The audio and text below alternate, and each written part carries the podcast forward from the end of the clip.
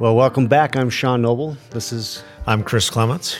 let him speak for himself for light beer and dark money, or light beer, dark money. We haven't figured out whether we're going to do the and yet, right? Yeah.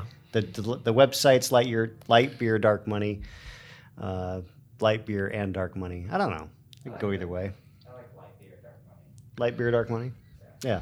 So, uh, well, today's guest is a phenomenal individual who just has some serious knowledge. Uh, You've known him a while. Why don't you give us a little? Yeah, Jeff Precursor. Hutch is a personal friend, a person I met years ago um, through Robert Vera, who encouraged us to meet. And, and Jeff and I had a personal friend by the name of Dave Sitton, who was the rugby coach for the University of Arizona for 36 years, tremendous leader. And um, Je- Dave passed away in 19, is 2013.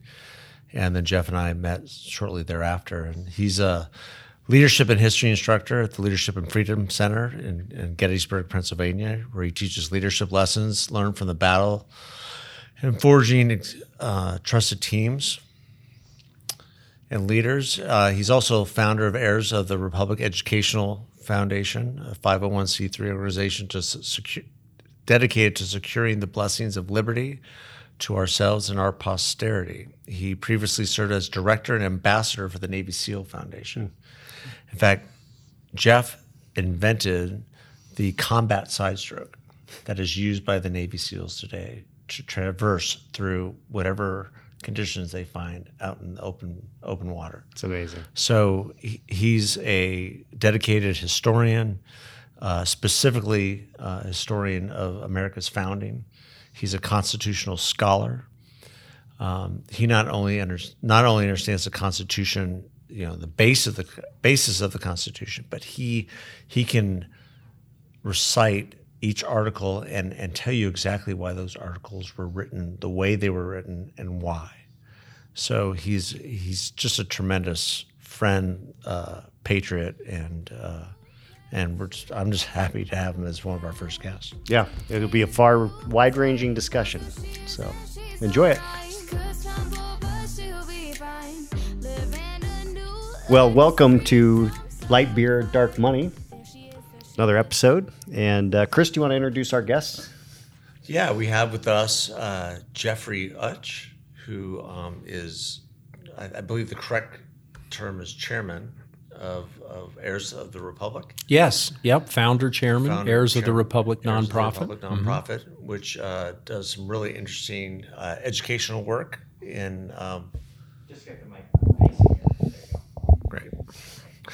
So does some really interesting educational work across our state, and but also Jeff is a uh, trainer to the finest in um, America, the Navy SEALs, and we're going to get him talking about a lot of the great work that he's done, both on on the constitutional conservative education side, but also the advent of the SEAL side stroke, which Okay. we we would like to hear more about how that came about How it and- transpired. and how it transpired and, and where in the world he would come up with such a thing. but we're just happy that you're here. I, I met Jeff several years ago through our previous guest, Robert Vera, and who let me know that Jeff and I had a um, a common good friend by the name of Dave Sitton. Right. And Dave wanted us to get together for years and years. years and years. And unfortunately, Dave passed away in 2013. Yeah. And it took that uh, for us to get together. And our first meeting was at Rincon Market down in Tucson. Yes, it and was. We, and we immediately Wonderful found place. out that we had a lot in common, including reminiscing by our dear friend Dave. Yeah. So God bless him. Um, Well, Was it- Dave helped me out with radio. You know, the first time I stepped up to a microphone was on the radio with Dave Sitton. And I had done a lot of public speaking at that time, you know, taught the SEALs. But when I looked at the microphone, I just, it was like there's nobody to, you know, we're all kind of on one side. And he was like, What do you think about that, Jeff? And I was like, It just kind of froze for a minute. It is a different skill set. Sure. You know, and Dave was wonderful at that. But but the thing about Dave, and he was a rugby coach for 30 years for the University of years Arizona. University of Arizona. Hall And of Famer. What a wonderful man. You know, I think he struggled with finances at the end of his life, but that's not what was important to him. His priority was on people.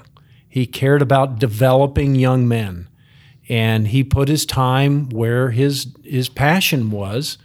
And um, what a great example to me. But one of the things he did for me is to just encourage say, "Oh, you didn't do that bad. You did pretty good. You know, you can do better at this. You know, come on, you go out there and do." So he really was a coach in that he knew the right time to come down on you a little bit and say, "Okay, you you know, we got to shape." But he also knew when to praise and encourage.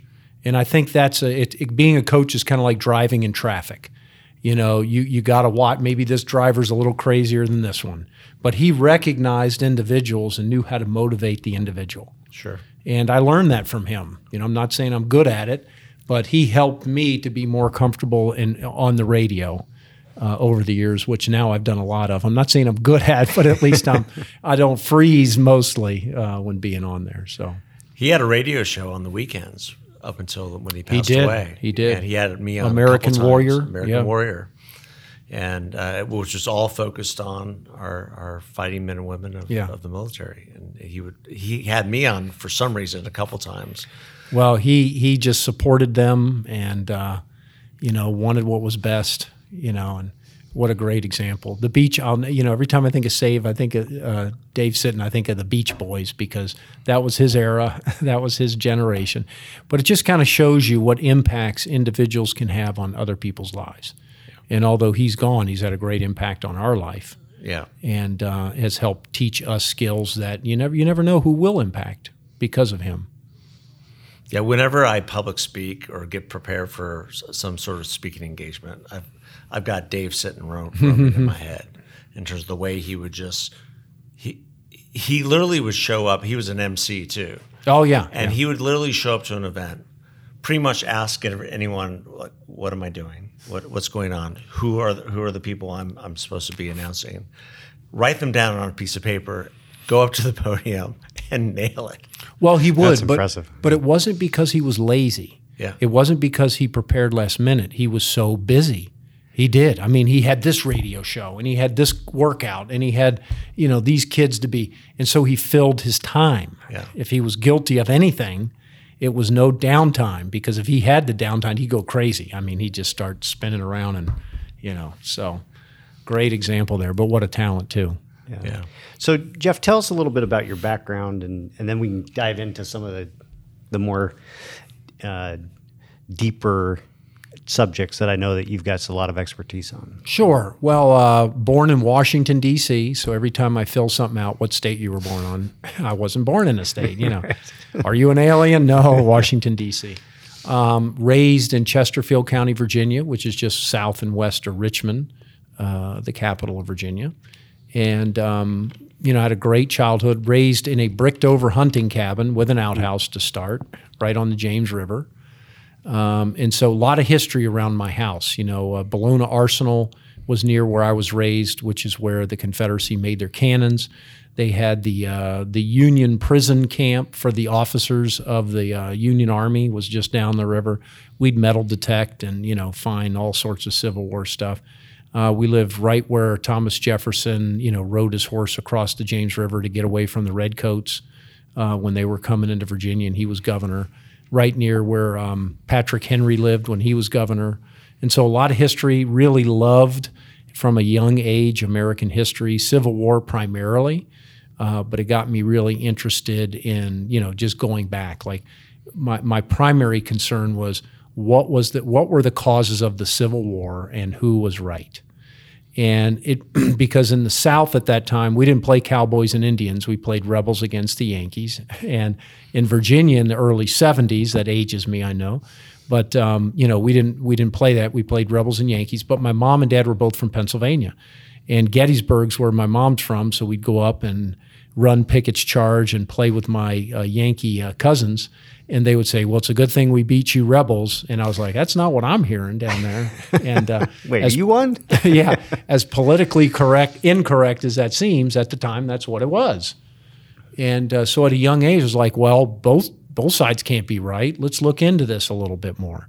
And so I had a lifelong discovery process of, you know, not only who was right and wrong, but what caused it. You know, where were these genuine feelings? You know, why did it take the total subjugation of the South? Did they really believe in slavery that much? You know, what, what happened here? And because of that, it took me back to the antebellum period, and then you know Daniel Webster and Joseph Story and John Marshall, um, all their writings about the Constitution and what it meant, but also to um, you know John Taylor of Caroline and Virginia, St. George Tucker, his commentaries on the Constitution, you know, and different perspectives and perceptions of the Constitution, and back to the original documents, Madison's notes on the Constitution um, Thomas Jefferson's writings, all those kind of things. It, but it was all based originally on trying to figure out where was the flaw, where was the flaw that took us down a path to being willing to kill each other. You know what happened there, and um, and just really interesting. I think you know our American history, as David McCullough, one of our great authors in this nation, said our shared American history is our greatest national treasure. And why is that? So, very briefly, I'm going down a rabbit hole a little no, bit. This is a fantastic subject. well, the reason is that is I kind of use, and I talked about this at uh, the Freedom Expo that we just had not too long ago, our eighth annual. Um, but is you know each of us today um, are made up of what our experiences have made us. So, you know, I've gone through certain things. Uh, you guys have gone through certain things that make you who you are. And if one day we were to wake up and forget everything, you know, what was it like to lose all that money? What was it like to go through that really hard training and fail? What was it like to get dumped by my first girlfriend? You know, what was it like um, to make some mistakes? in the painful lessons um, and gain perspective. You know, I, I, you know, we all have those stories. You know, if we woke up again, we would be, we wouldn't know who we were. We wouldn't know what works and what doesn't. We wouldn't know what we've learned, or and and if we were to rely on other people, if we were to rely on somebody that that maybe saw us on our worst day, it was like Jeff, you were a loser. I mean, you were a jerk. You just you know, you didn't give that guy any consideration at all, you know, and I'd be, man, maybe I was a loser. Maybe I wasn't. Or maybe you're listening to your best friends like, well, you had some bad days, but overall, you've progressed at least a little bit. Okay. The same with our history. If we cancel it out and don't teach it and judge ourselves by our worst days and don't recognize the growth that we've had, the progression, then we can go back and say, man, we're losers you know, we are we're idiots. But if we get the proper perspective and see individually how far we've come, and hopefully we have, and learn those things.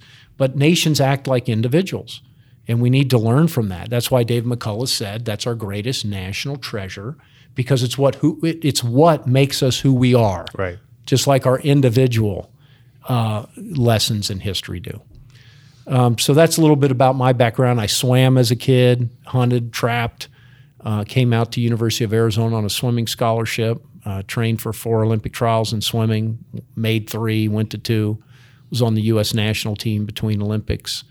Uh, missed, you know, failed miserably at making the team, which I thought I should have.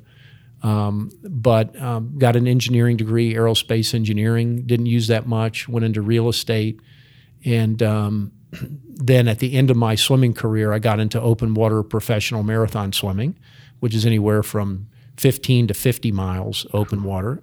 Um, and so I've done some of that and then taught swimming around the country to various groups and ran into some SEALs. And long story short, I started doing pro bono work with them at the end of 1994 and uh, been doing it and then did it pro bono for three years. And then finally they said, We want you to go through some of the training we do.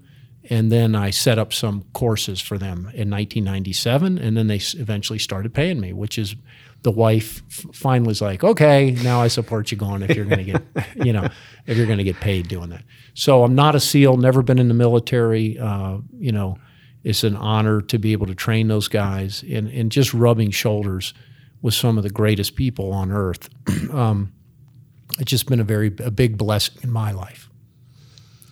What? Um, so well, so many different paths we could go. you gave us all kinds of launching points.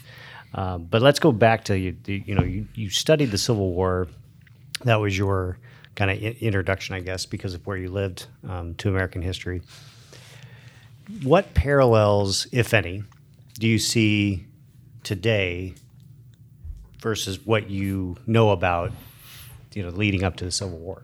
Well, there's a lot, and, and a lot of it starts on common ground.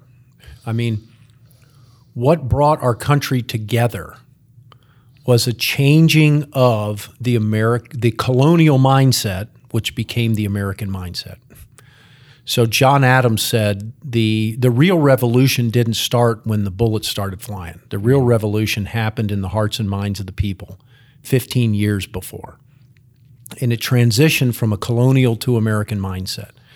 So they went from being willing to be subject to a king to be willing to have foreign uh, soldiers on their soil policing them, to have governors arbitrarily appointed, to, to having semi local authority with their legislatures, um, to having um, some input on trade, to having little input on war and peace.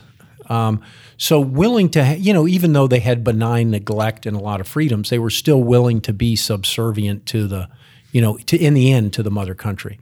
But as they started to get more enlightened, you know, and John Adams called James Otis the um, founder of the revolution, and I do a lot of teaching with local police officers to, to, to teach them that you know the real founding of the country, although many people think it's no taxation without representation, really had to do with local police uh, departments, because James Otis was an attorney, and in uh, 1765 he basically sued, you know, wanted to sue uh, the British government and for having writs of assistance, which was the redcoats could come in and search not just your building but whole blocks for no warrant, no reason, and not searching for any particular thing. And James Otis was like, "This is against the rights of Englishmen," and um, you know, it's wrong. We can police ourselves, thank you. We don't need that help. If something's wrong, we'll take care of it. Um, and that kind of sparked, you know, just kind of a transition. And, and what happened is the colonial mindset eventually grew to the American mindset that no, we're big boys, we're not children, we can police ourselves. We want to have a say in what we're taxed on. We want to have a say on where that's going. We want to elect our own governors. We don't want you to arbitrarily take away our legislative branch. we can judge people who have done wrongs here. They don't need to go to England. We want to be control of our own trade. You know, all these things went into the American mindset. And, and it started in Virginia and Boston and then spread throughout. And it, and it wasn't a necessarily a super majority of Americans, but it was certainly a plurality that got this way and others followed. And so we had at the beginning a vision of what were our first principles and where do we want to go. You know, and, and this is very important to teach about priority of principles. You know, what were America's priority of principles? And of course, we can learn that very quickly from Patrick Henry's Liberty or Death speech. You know, America's first principle was freedom, liberty. Give me liberty or give me death. Okay? Do the right thing, whatever happens, even if it's death, it's worth it. And Patrick Henry almost unilaterally changed the Virginia legislature's mind on that when they said we have no money, we have no you know arms, we have no organization, we got nothing. And he came back and said, "Look, when are we going to be stronger? When are you going to stand on principle?" And so he unified them in vision. Okay, so we came together with this universal vision that then Jefferson, uh, Thomas Jefferson wrote out in the de- second paragraph of the Declaration of Independence the following year. You know, uh, we hold these truths to be self evident that all men are created equal, that they're endowed by their creator with certain unalienable rights and so forth. That became the American creed. Okay? And then, so that was the why we're doing all this. And then the how to keep it was the Constitution, how we're going to govern ourselves. So we had this uniform vision at the time. But what happened, we started splitting apart because we lost that vision. So this is a long answer to how are we today compared to the Civil War. Well, the, the best analogy I have is, you know, when the first parties started to emerge under George Washington's administration, you had the split between Hamilton and Jefferson on can there be a Bank of the United States? And, you know, Hamilton said, where the power's implied, you can do it. And Jefferson was like, no, no. If I don't see the express authority in that Constitution, we're not doing it. And so the party system started. And but the interesting thing was they still wanted to get to the same destination. So it's kind of like, okay, we're in Phoenix, we want to go back to Virginia, you know, Washington, D.C. So we might have an argument, no, I want to go the northern route. No, you want to make sure there's no snow and go the south. But we still have the same destination. And they had that common vision of what they thought America should be. Same thing between the Federalists and Anti-Federalists. The, the, you know, arguing should they ratify the Constitution. One thought there was too much power in the federal government and one thought there, you know, it was about right. You know, the Goldilocks thing, just in the middle, just right. They they had those arguments of how to get there, but by the time the Civil War came, the vision wasn't the same. So it wasn't a matter of arguing about you know where we're going, but you know it was an argument we're going to Maine and I want to go to Florida. Right. okay, and so so there's so many similarities on the antebellum or pre-Civil War era that we're in right now. Because as a nation, we used to know, understand, and live the American creed, which is in the second paragraph. We used to all believe, and I think we still do, that all men are created equal. But we used to understand what that meant. Okay. It doesn't mean we all look the same or have the same talents, but that we're the same in God's eyes. And it really is the Martin Luther King, not judged by the color of your skin, but the content of your character. That God, God loves us all equally. He's no respecter of persons, and that we are all cherished sons and daughters of Him. Okay? That we have unalienable rights.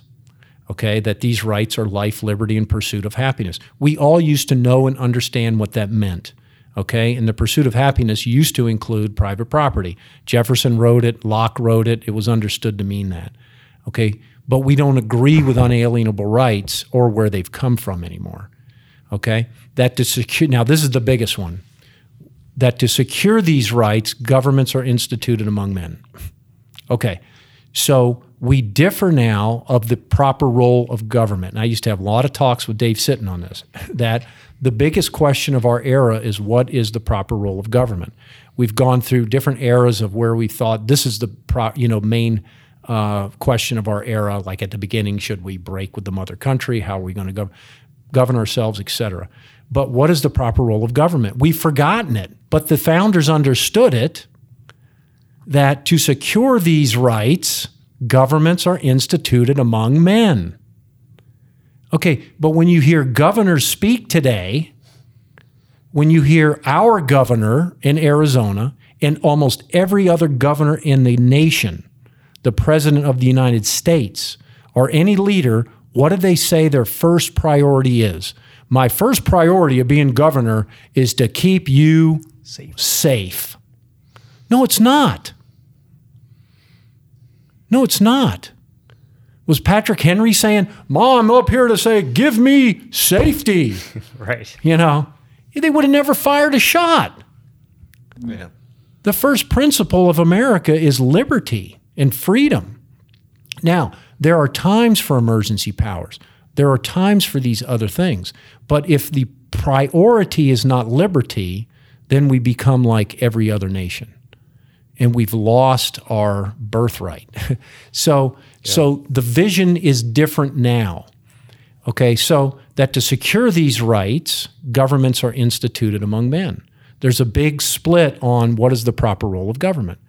One believes, and if we want to get into conservatism at all, at all, this is the main difference between conservatism and leftist ideology. Is that conservatism, and I've got lists of things of what conservatism means, okay? But if you want one sentence that sums up conservatism, it is that sentence, okay? That to secure these rights, governments are instituted among men that if you can keep that in mind when you pass a law, when you do anything you do, and I'm not saying, look, you know, uh, that priorities don't change. It's like when I got to take my kid to school, I drop my work, you know, and I take her to school. That's my priority at the time. But then I'm going to go back, you know, and do something else. There are times when that may shift, but overall, that's got to be the priority. um, deriving their just powers by the consent of the governed.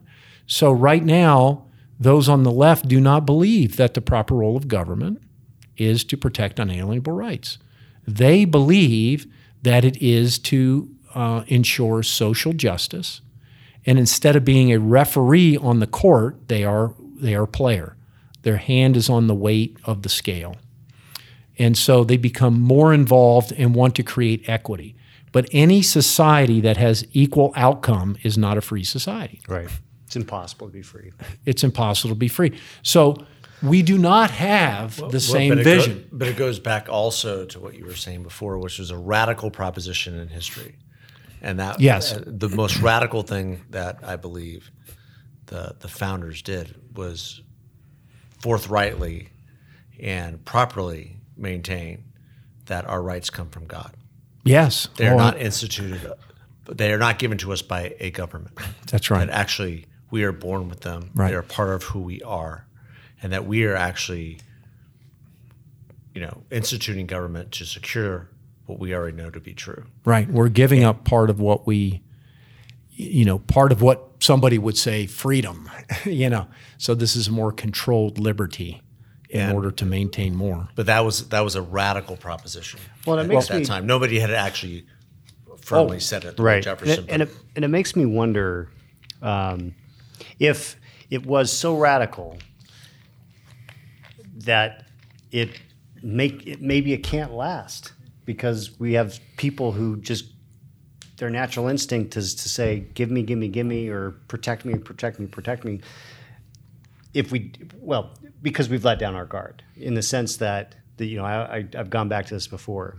It, Reagan's final speech from the Oval Office warning Americans that freedom is fragile, and you know if we don't teach it, it's we're going to lose it.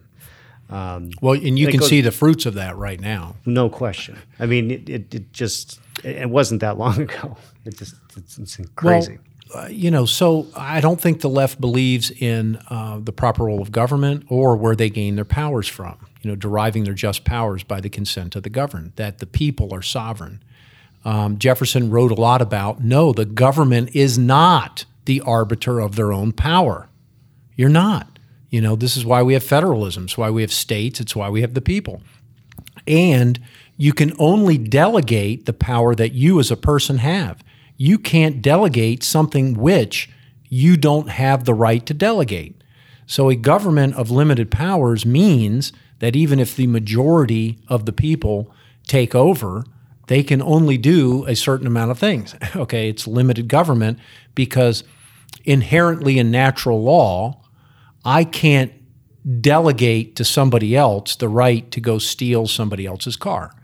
So if I can't natural law wise say, okay, I'm giving you the authority to go over here and do that, then how can we delegate that to government? Right. So we, you know, so there's a lot of splits there. One of the things that irked me greatly under the Trump administration that I tried to get my voice heard is I never heard the question answered from that administration because the left used it to pound on him and his administration. When was America ever great? You know, um, you know, make America great again. Oh, that's a white racist. You know, these kind of things, and there was never a good answer. You know, and they just go, okay, when was it great? When we had Jim Crow laws? You know, when we had segregation? When we had slavery? No, the easy answer is just go to the Declaration. We were great from our inception because of the ideals that we hold to and have made progress to. That it, you know, no other nation in the history of the world were the first ones that ever taught that we believed all men were created equal. At the time, England was the freest and most powerful nation on earth, the freest, and they didn't believe all men were created equal. You had the lords and the and the lower downs and in this, they didn't believe it, and nobody else did either. You know, you had the writings of Locke, but Jefferson put them together. But no country ever espoused that. They didn't think that um, there were unalienable rights. I mean, Parliament in 1765 put out the Declaratory Act that said, We are sovereign over you, the colonists, in all cases whatsoever. That's where the sovereignty lied. You know, the judicial branches there were to perpetuate the regime, not to protect people's liberties. Um, and the proper role of government wasn't to protect individual rights; it was to perpetuate the regime. Right.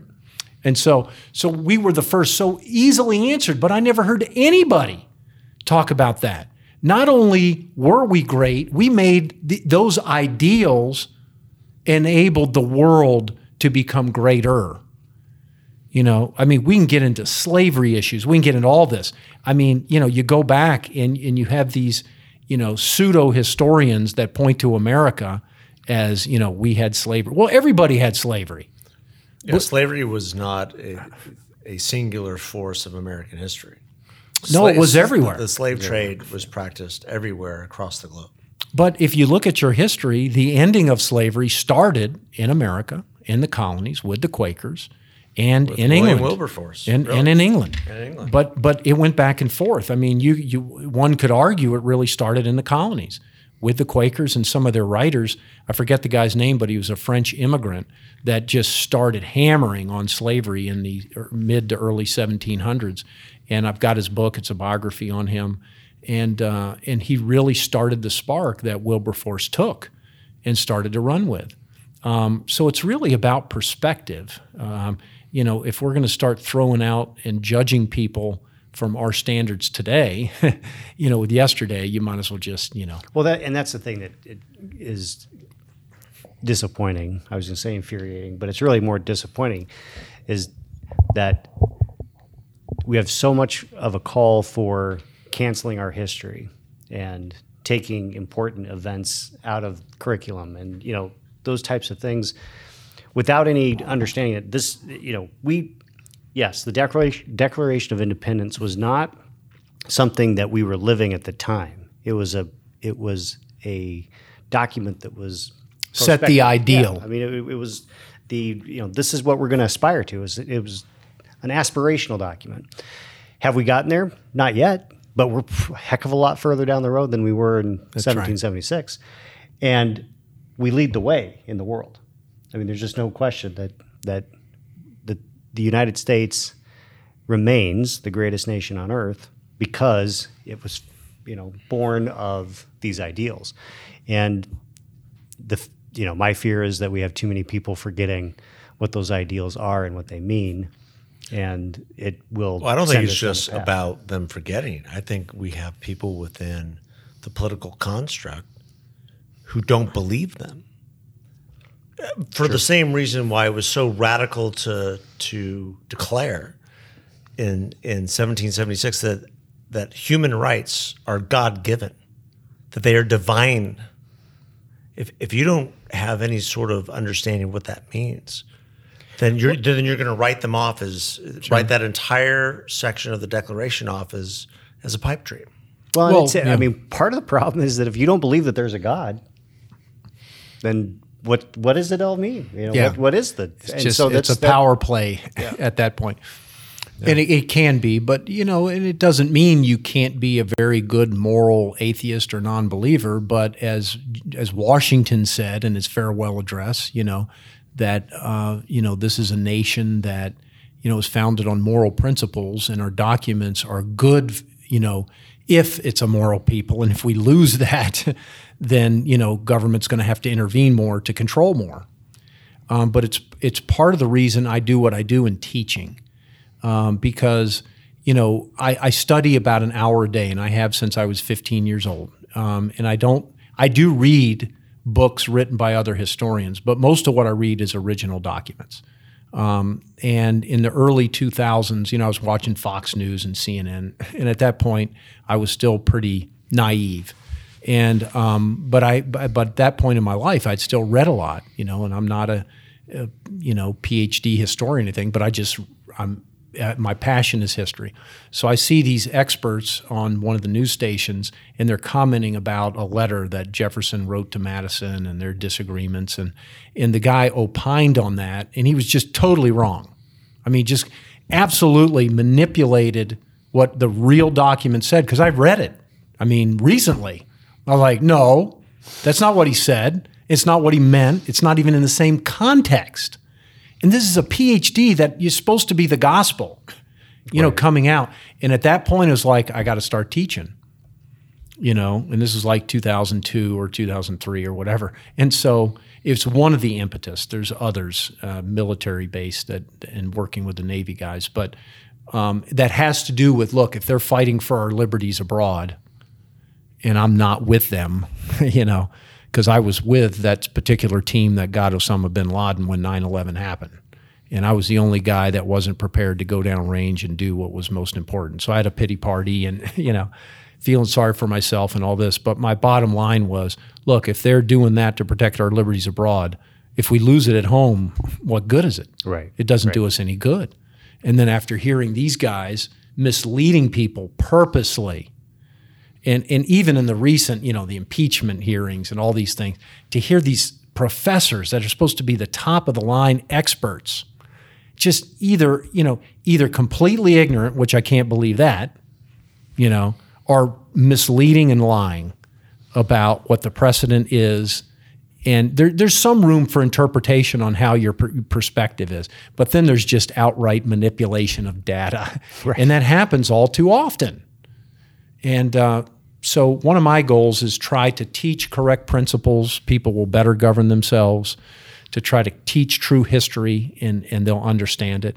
And and quite frankly, that's why I get in trouble on both sides many times, because I'll call out both sides uh, for what I think is, you know, stepping outside their bounds.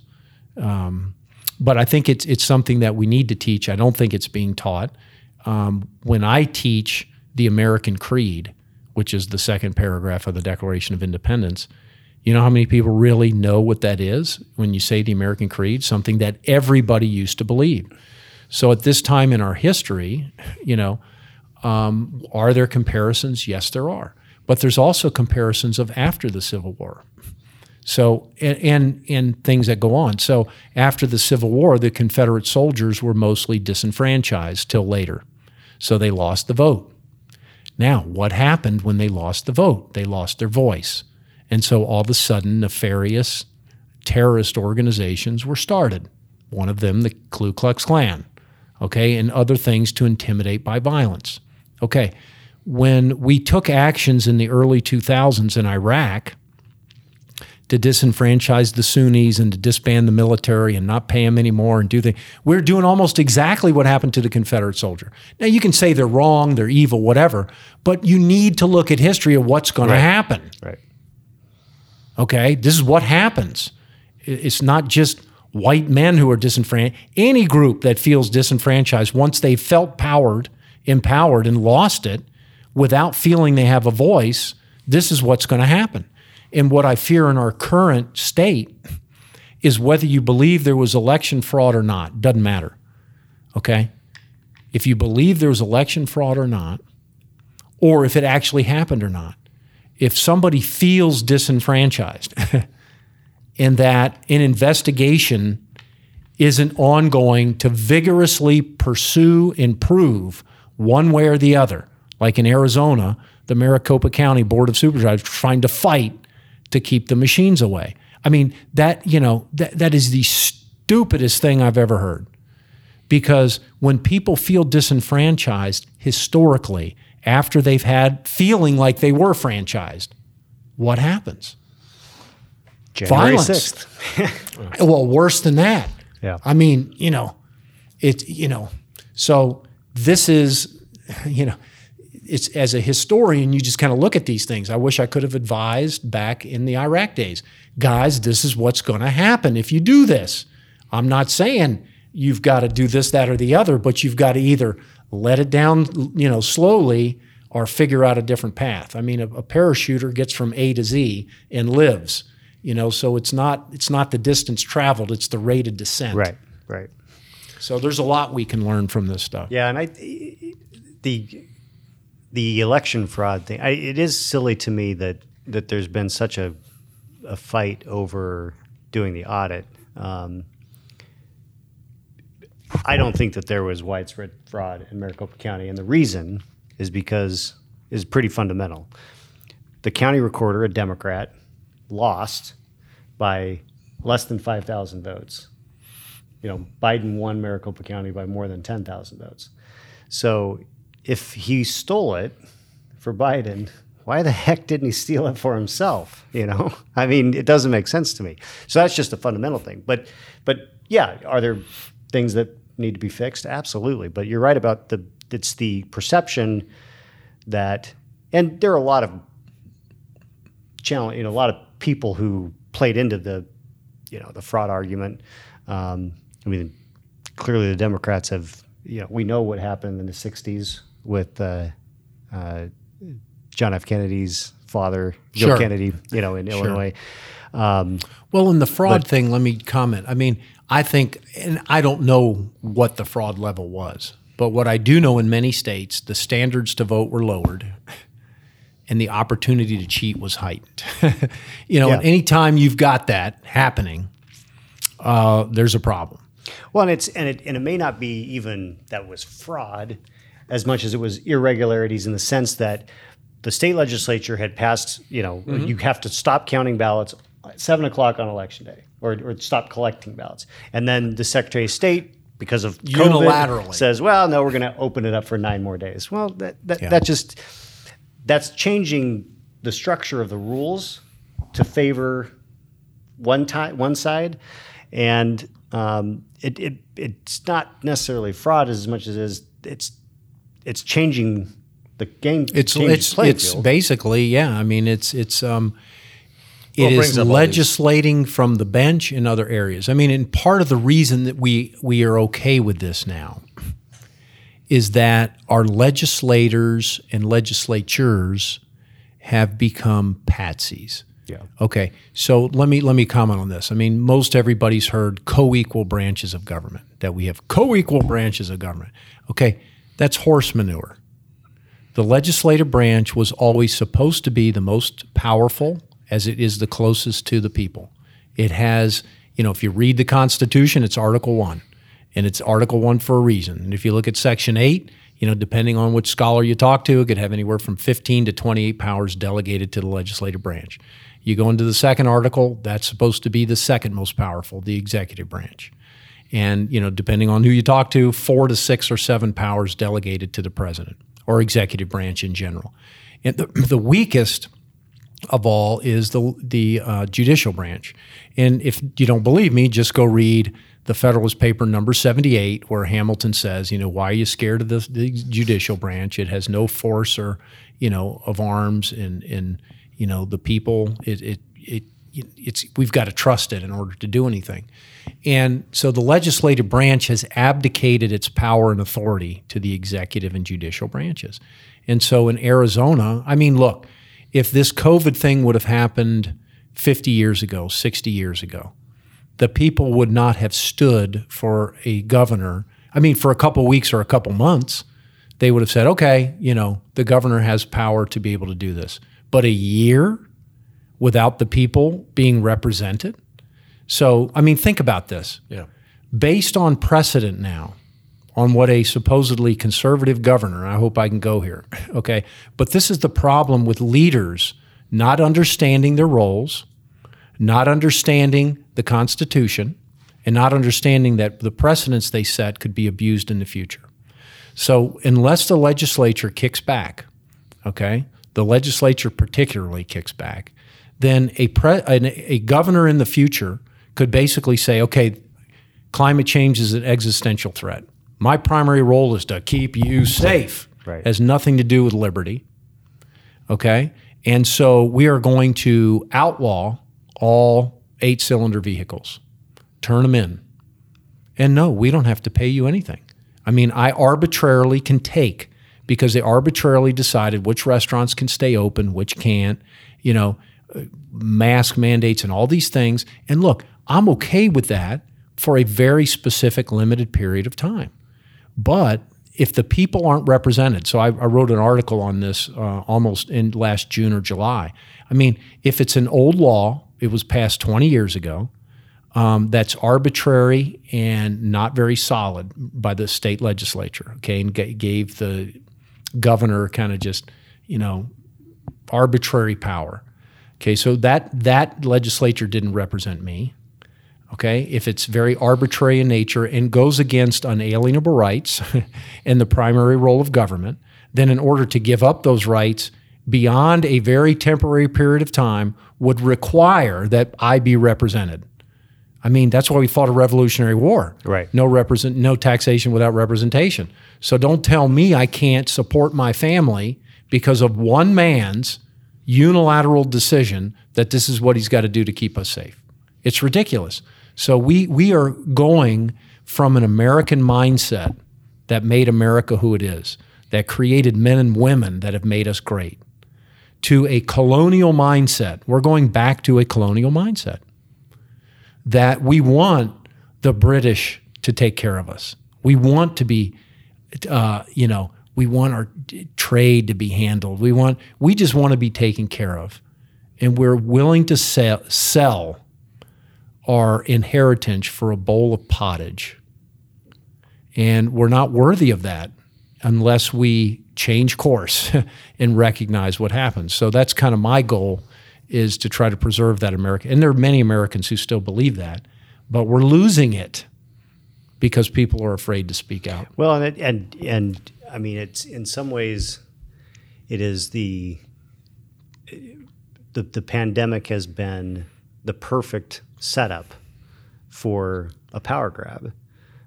You know, Ducey is one of the most conservative governors in the country, and yet there was a overreach. I mean, Huge think about the overreach. states. Think about the states where they're not conservative and how bad that's been. Huge overreach, but that tells you where we are. Yeah. I mean, it tells you where we are. I mean, look, you know, part of studying the Civil War, you read about nullification. You know, you learn about, you know, the states wanted to nullify federal law and, you know, John C. Calhoun's writings and Jefferson and Madison and, and these kind of things. And, you know, is any law passed by the federal government legitimate or even by the governor and these kind of things? Well, look, this tells you how far away we are and where we're at today. Uh, Lincoln wrote on this, these kind of things. But if we think coming together and meeting in the middle is by allowing men to compete in women's sports and think that's okay. I mean, there's some things we can really, you know, I can look at somebody as a rational human being and respect their opinion. You know, look, we need to have universal health care. I, I think that that is coercion. Okay. Anytime I am demanding a service of somebody else, okay. So when somebody says, you know, an unalienable right is only unalienable if nobody else has to do anything for you.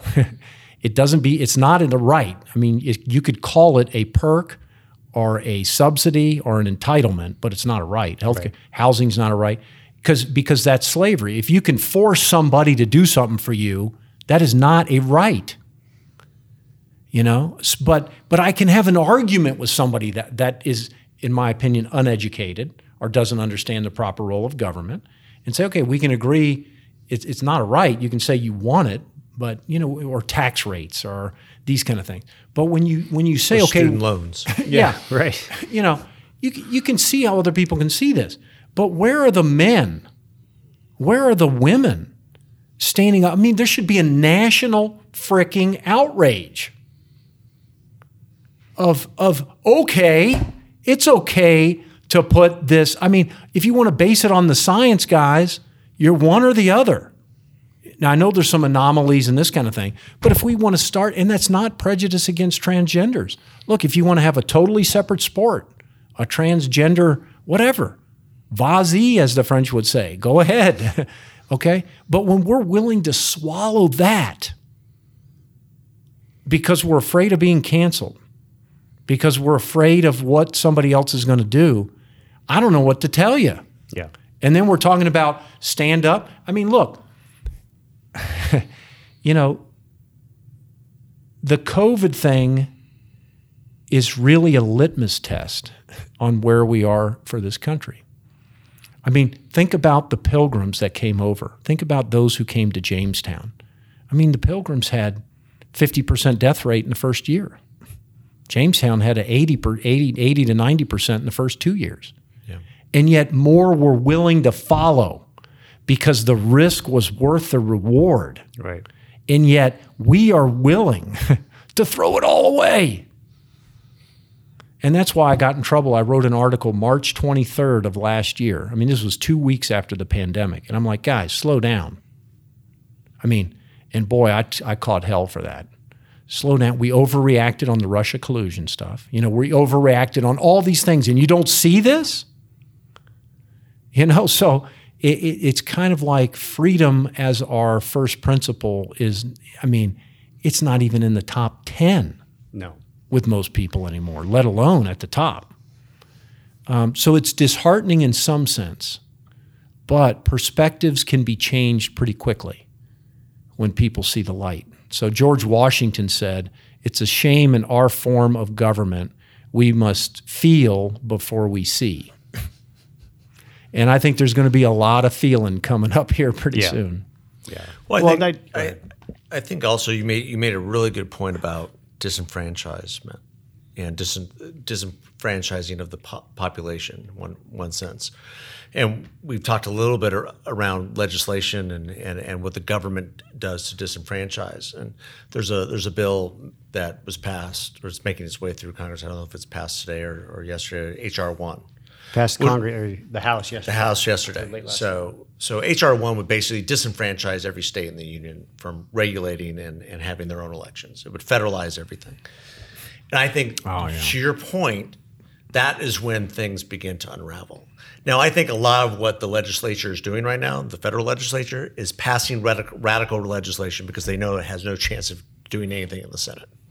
And so that's so they can do those things. People Yeah. they could say that Well, we But- we did it because we well, they want to appease their base and they want to flex their muscle. Yeah, we did, we, The good we did it because we can. It's just like when the when the Republicans passed the repeal of Obamacare seven six times. They And then knew when it was they- not going. Yeah, but then when they had the chance then when they had the it, chance, they yeah, folded. it could really happen. so I think we're seeing a lot of that, but it, it's inspiring a lot of discussion. But but the but but it all goes back to what the beliefs are, right? Yes. And much of this is of the belief that the government, the federal government, can make better decisions in the Right. states, can make better decisions than the populace, that your rights don't matter. It's all about the government's right to do whatever it wants to impede upon you.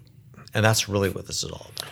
Well, but you know, and this, going even back to the you know the your discussion about transgender rights or whatever that is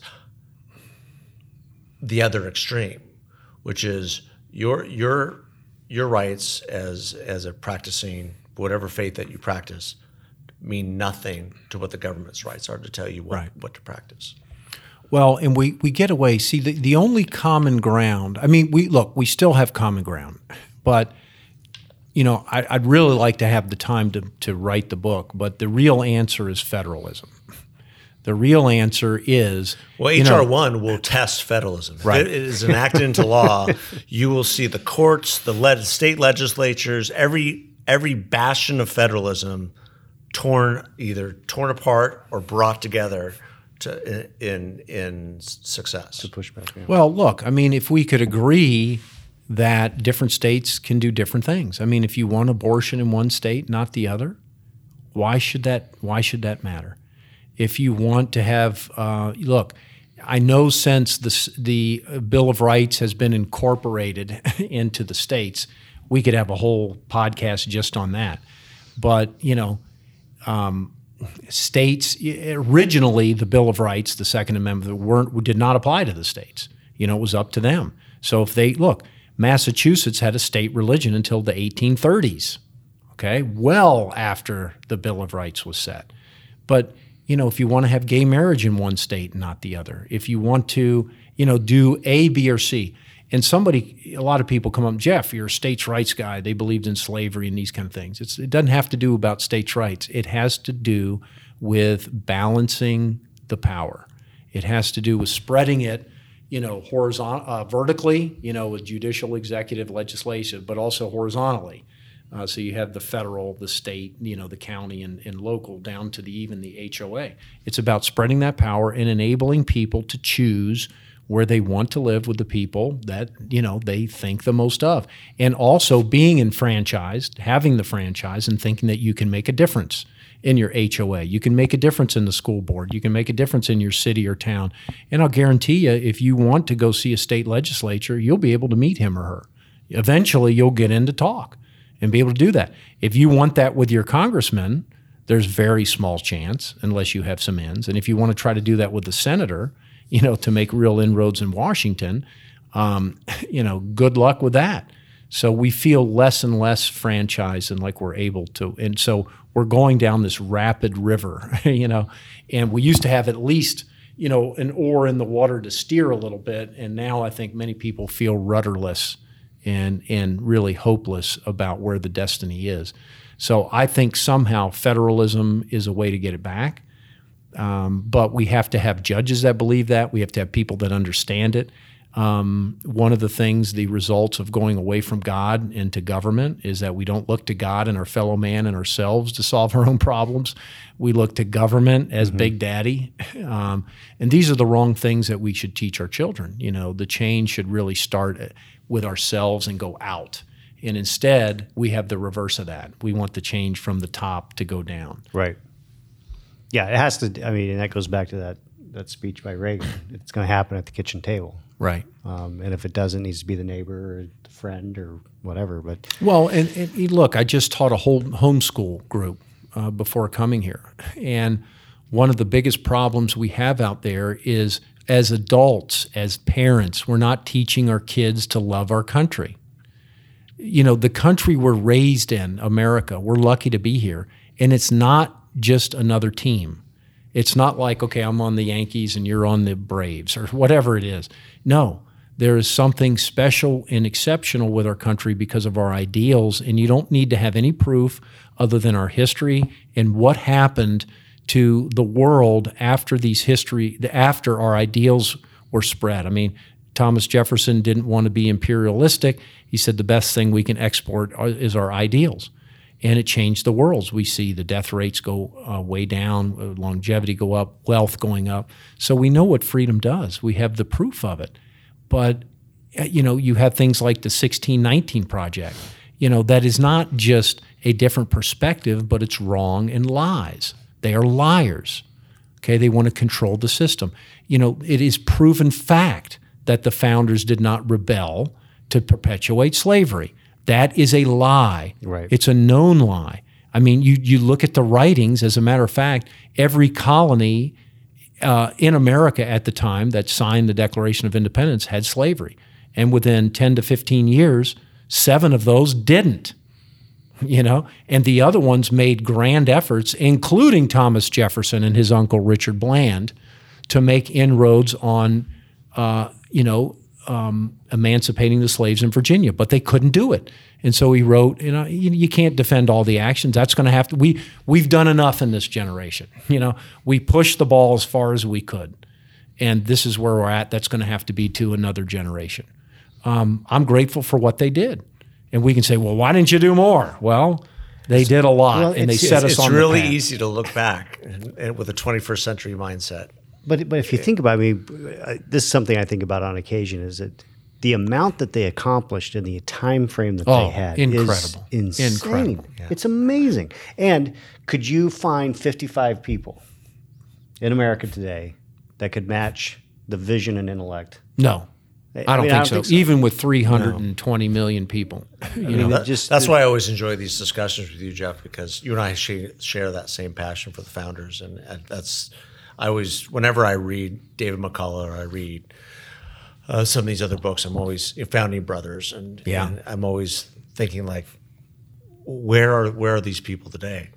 You know, we you, I think you're absolutely right. You cannot find I mean, it was a unique moment in in the history of our world um, that enabled us to uh, have what we have today. I, mean, it just just, it's, the it's an incredible. coexistence. uh, God was a part of it, Oh, you know, in my mind, question. in, in enabling this to happen. I mean, just the debates and the coexistence of, of someone like John Adams, Thomas Jefferson, and the friendship and rivalry that they enjoyed. Right. And even passing on the exact same, day, on July 4th. July 4th.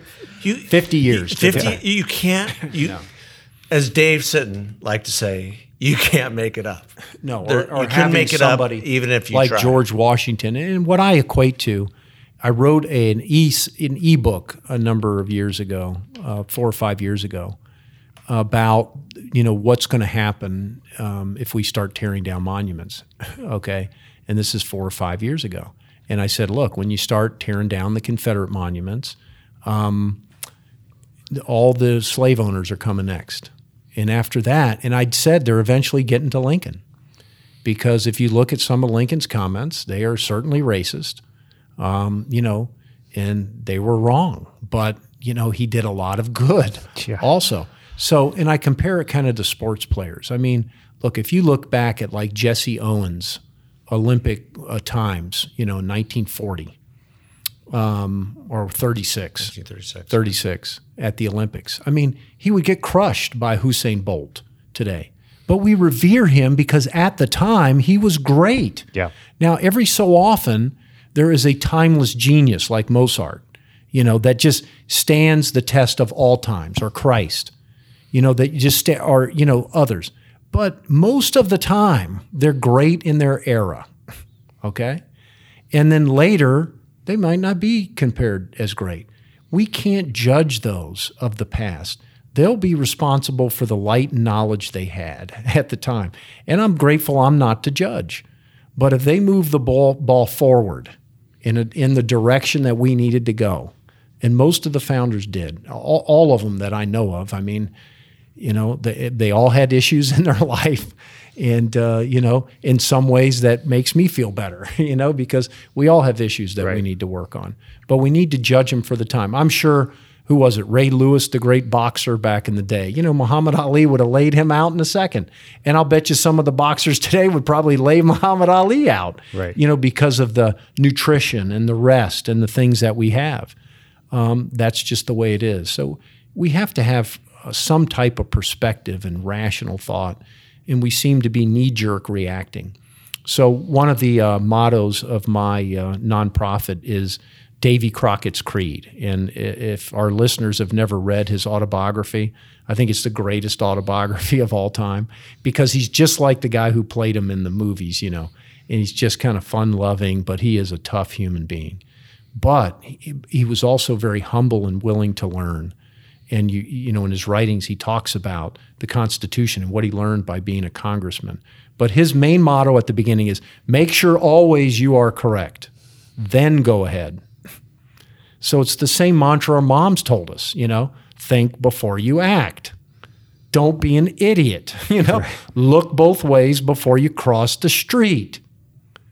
Okay? And we're not doing that we have these knee jerk reactions of what's portrayed on the news, and then everything goes to flame. Yeah.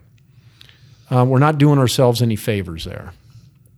What um, you know, there's clearly this is as divisive of a time as, as as as it's been at least in my lifetime. I was born in 1970. Um, what? And then you know, obviously, Democrats, Biden especially, has been oh, we, you know, we want to have a unity in the nation. Well, they're not. I don't think they're in, interested in unity. They're interested in, you know, implementing their agenda. No. But Uh, is yeah. there is there something that his, that you could look back at history and say, here's a way that we can try to patch this together again? Well, I think I think the simplest way, and I think many libertarians and even liberals, not leftists, but liberals. I mean, I have a lot of liberal friends, and I love them, and I love their ideas. Um, a lot of them are, you know, if you look at the uh, classical liberal versus maybe the modern day liberal, and I'm not as, as close to the ideals of the modern day level, more of the classic liberal. But again, we can have rational, rational discussions on how we want to get there because they want to have a better um, future for our children. They want to keep free. They understand some of the connections between liberty and opportunity. Um, in most of the case, they just think sometimes government is the solution, and sometimes it is. I mean, Nazi Germany had to be defeated, and it took the government to do it. You know, we had to unify and get it done. You know, we went to the moon and these kind of things. So they have arguments, but I think it's clouded um, their judgment that you know the first principle is still liberty. And so I think the way to get to them is explain, look, if you want to do this and that in New York and Massachusetts, that's great. But let us live differently in Arizona in Pennsylvania. You know, we can all choose differently. If we want universal health care here, we can do it. If we want to have a state income tax, let us educate our kids the way we want to educate. Is there more risk in that? Yes. But the lion in the safari has more risk than the one in the zoo. Right. You know, I mean, yes, there's that's what liberty's about. You know, so we're not here to protect everybody from themselves or others forever. You know, there is some risk inherent with liberty, and we understand that. Um, but unless somehow we can catch a a vision to agree to disagree and let others live, or no, if we only have two choices, we're going to Maine or Florida, you know, and we're not arguing how to get to Virginia or DC, then we're going to be fighting over the wheel. And, you know, and that's why, you know, I'm starting to reteach about nullification because, you know, nullification usually is a concept of, you know, the states intervene between unconstitutional state law, I mean, federal law onto the states. For instance, you know, when the Alien and Sedition Acts were passed in 1798 under the Adams administration, that's when the Kentucky resolutions and Virginia resolutions were written by Jefferson and Madison appropriately, basically saying if it's an unconstitutional law, the states don't have to adhere to it. And so basically, not getting into a big thing, but Adams said, look, if you, you know, critique our administration, we can come arrest you. Well, Virginia basically said, come and try it. You guys come down here, we're going to throw you in jail, you know? And guess what? It worked. I mean, the other states didn't agree because they were more federalist oriented at the time, but it worked. But, you know, in, in nullification doesn't even have to be at the state level. What was the civil rights movement? It was individuals nullifying unjust, unconstitutional laws, saying, no, I'm not sitting in the back of the bus. Okay. This is the way it's going to be. The ultimate sovereignty rests with the people. So, you know, we need brave governors to stand up and say, no, we're not going to allow transgenders to compete with our women's sports, and we're not going to let them in the locker rooms, and we're going to protect our women and girls. You know, I mean, and we're going to need, and, and if they defund the colleges, okay, d- get it on. Right. You know, I'm I'm a Thomas Paine guy. If there is to be trouble, let it happen in my day, that our children may know peace. Okay. You know, what I'm worried about is this kicks, gets kicked down the road enough that the people who caused it aren't paying the price. I want it to come now.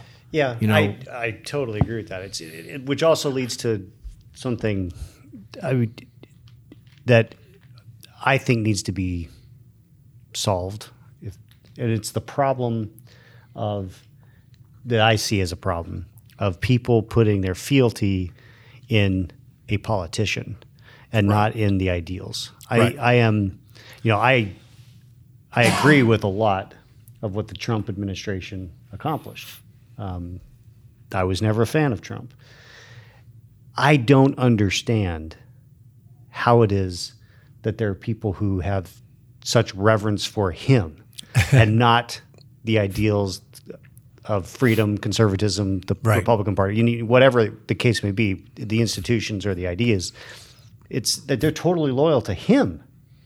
I mean, Yeah, there's a danger in that, and I've gotten in trouble coming out, and I'll give you a couple examples. Okay.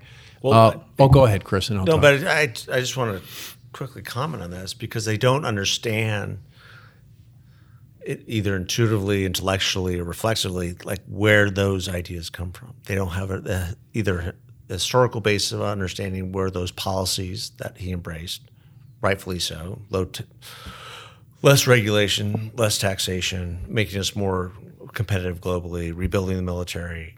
You know, no, blah, those blah, blah. I mean, policies all- are awesome. a lot of the policies, but but also institutionally, who is implementing those policies? It wasn't Donald Trump. right. Okay, it was a guy by the name of Mike Mulvaney. It was a guy by the name of Mike Pence. Uh, Mike Pence was staffing the administration. His office basically interviewed most of the people that currently serve on on the federal judgeship. It was his Yeah.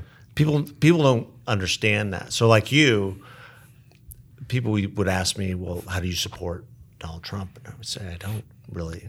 I don't understand. I, I don't understand how we got here. To be honest with you."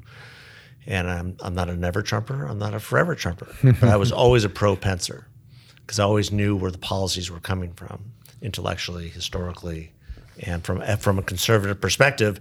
And then when when it all blew up on January 6th, I said, okay.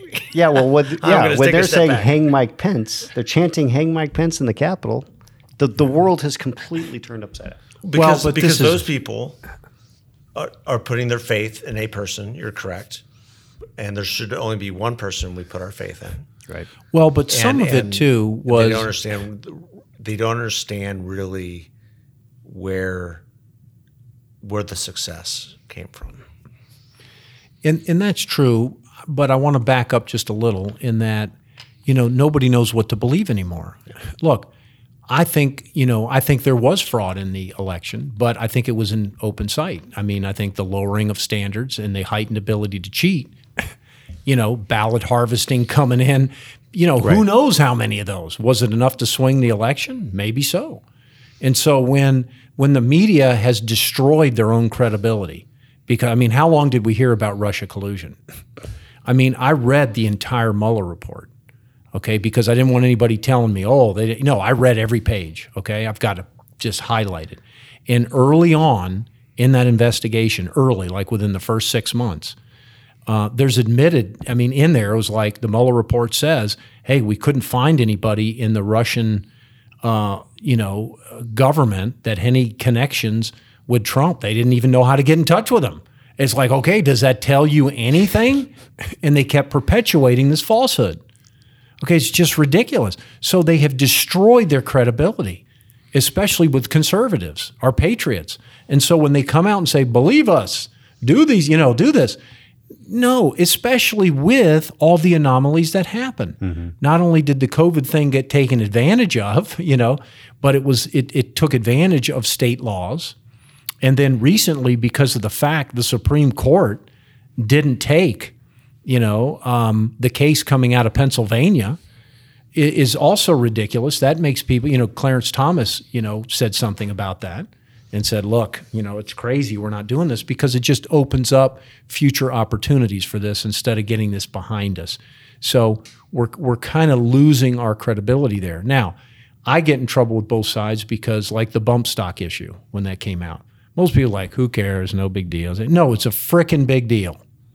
It's a big deal and it's unconstitutional what the Trump administration did. So I will tout, for instance, you know, when he unilaterally signed an executive order to keep people out of certain countries, hey, that's constitutional. That's under the McCarran Act, 1952, very clear. Other presidents did it, and all of a sudden we see injunctions out of these circuit courts. It's like, give me a break. Okay? That's wrong. But and and so wrote an article on that. You know, it's just people don't understand this, that, and the other. But all of a sudden, we get to the bump stock where something is legal one day, and then by fiat the next day, all of a sudden it's illegal, and you're a felon if you keep it. And guess what? You're not paid if you turn it in or destroy it. Okay, that's called a taking.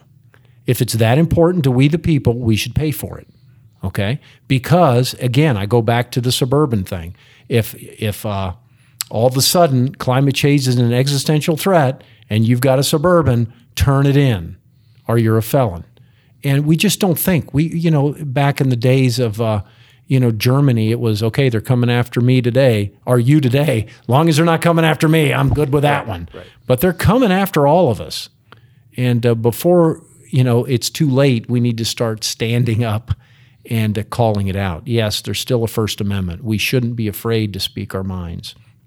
If enough people get together and and stick up for what's right, then there can be some kickback here, and that's what needs to happen. How much of these discussions, I want to just pivot for a little bit uh, in the interest of time, but Yeah. you know, you, you you spend a lot of time in the. We talked on this this earlier. We you spend a lot of time in the water, I do. I still spend. and, and you spend a lot of time in the water with some of the greatest, you know, fighting men that the world has ever known. How much of your time in that water is spent talking about some of this well, and You know- teaching teaching them maybe a little bit what you're passionate about, not just on the yeah, side. with friends just on the side. Um, you know, um, I have a really good friend, Jimmy. You know, when I, you know, after 9 11 and I was sad and depressed, like I talked about, I said, what can I do, you know, as a, as a citizen? And this set me on a path. And he said, well, if I get killed, take care of my family. And I was like, I'm not rich. You know, I'm, how am I going to do that? And he said, well, look, man, you asked the question, you know, he said, you asked the question. So I looked into, is there a, foundation that helps them. And there was a SEAL veterans, I mean, not SEAL veteran, there was a Navy SEAL Foundation at the time, the Naval Special Warfare Foundation. And so we did the first event for them in Tucson back in the day, and the second event, the third event back in 2004, 5, and 6, event in San Diego. And we raised them really good money at the time. Um, and uh, and then it went to New York, and they started making real money, you know, doing that thing. But th- that kind of affected, you know, if these guys are out there, we ought to do what we can to help them. And Dave Sitton got involved in those things, and and and we was really meaningful.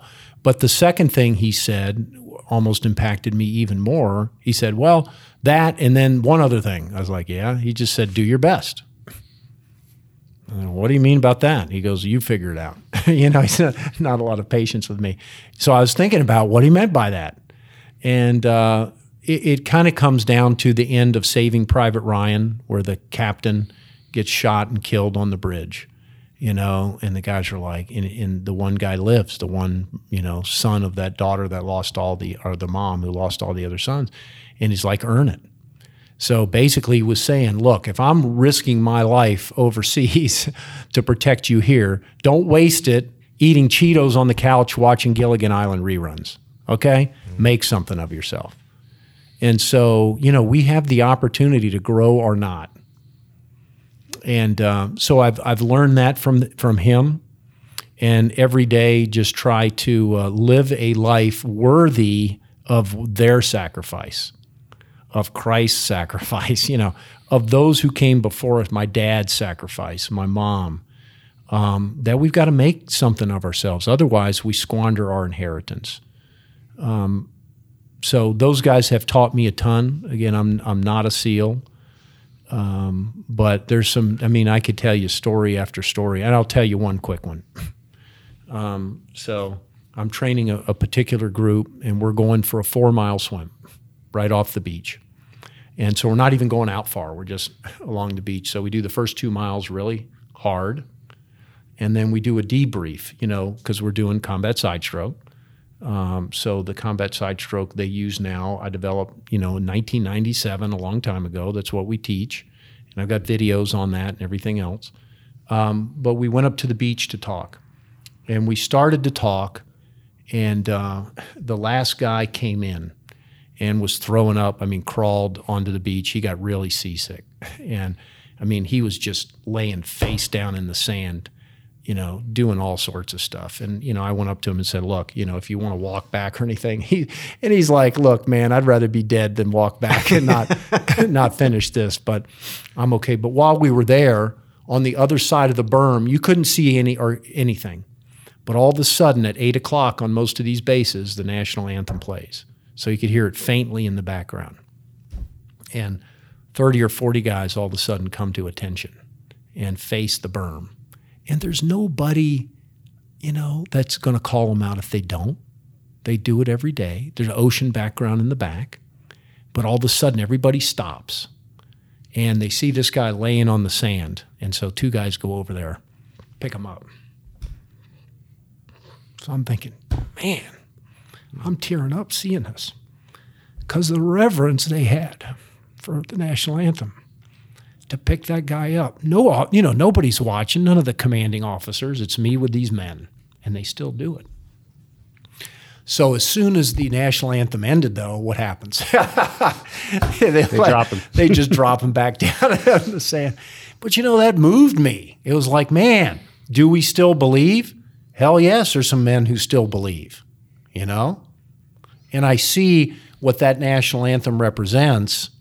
And this is the difference. You know, to me, it stands for the ideals that we want to be or become. That's what the flag represents. Yeah. In the progress we've made. Yeah. Okay. um, to others that want to rewrite history, and it's not all good, but but disparage the progress we've had and have a fixed versus a growth mindset. You know that if you've done something anything wrong in your work, your life, you're doomed to you know whatever. Um, you know, there's the difference there. So I was moved by that. I've been moved by a lot of things uh, that these guys have done, and just being able to work with them over the years. I'm lucky to still do it. Well, we're lucky to have you. Yeah, we absolutely are. and thank you so much for just taking time out of your day and You bet. for doing My all the pleasure. amazing work that you're doing, and and uh, appreciate your friendship, appreciate who you are for this country and, and for our state and, and for our community. Thanks for your support. Yeah. Well, I think we're gonna have to set up a series with Jeff of like, okay, this is topic one, and I mean, we had so many jumping off points. We didn't cover a fraction of what we could have today. So Yeah, I mean, happy to do it. We need to dive into your brain a little bit more. Appreciate you having me, gentlemen. Yeah, we'll have you on a couple more times for sure. Sounds good. So God bless you. Appreciate All it. right, sounds good. Well, I'm going to Thanks. book back to Tucson. My plane leaves at five in the morning tomorrow, so I got to get prepared for that.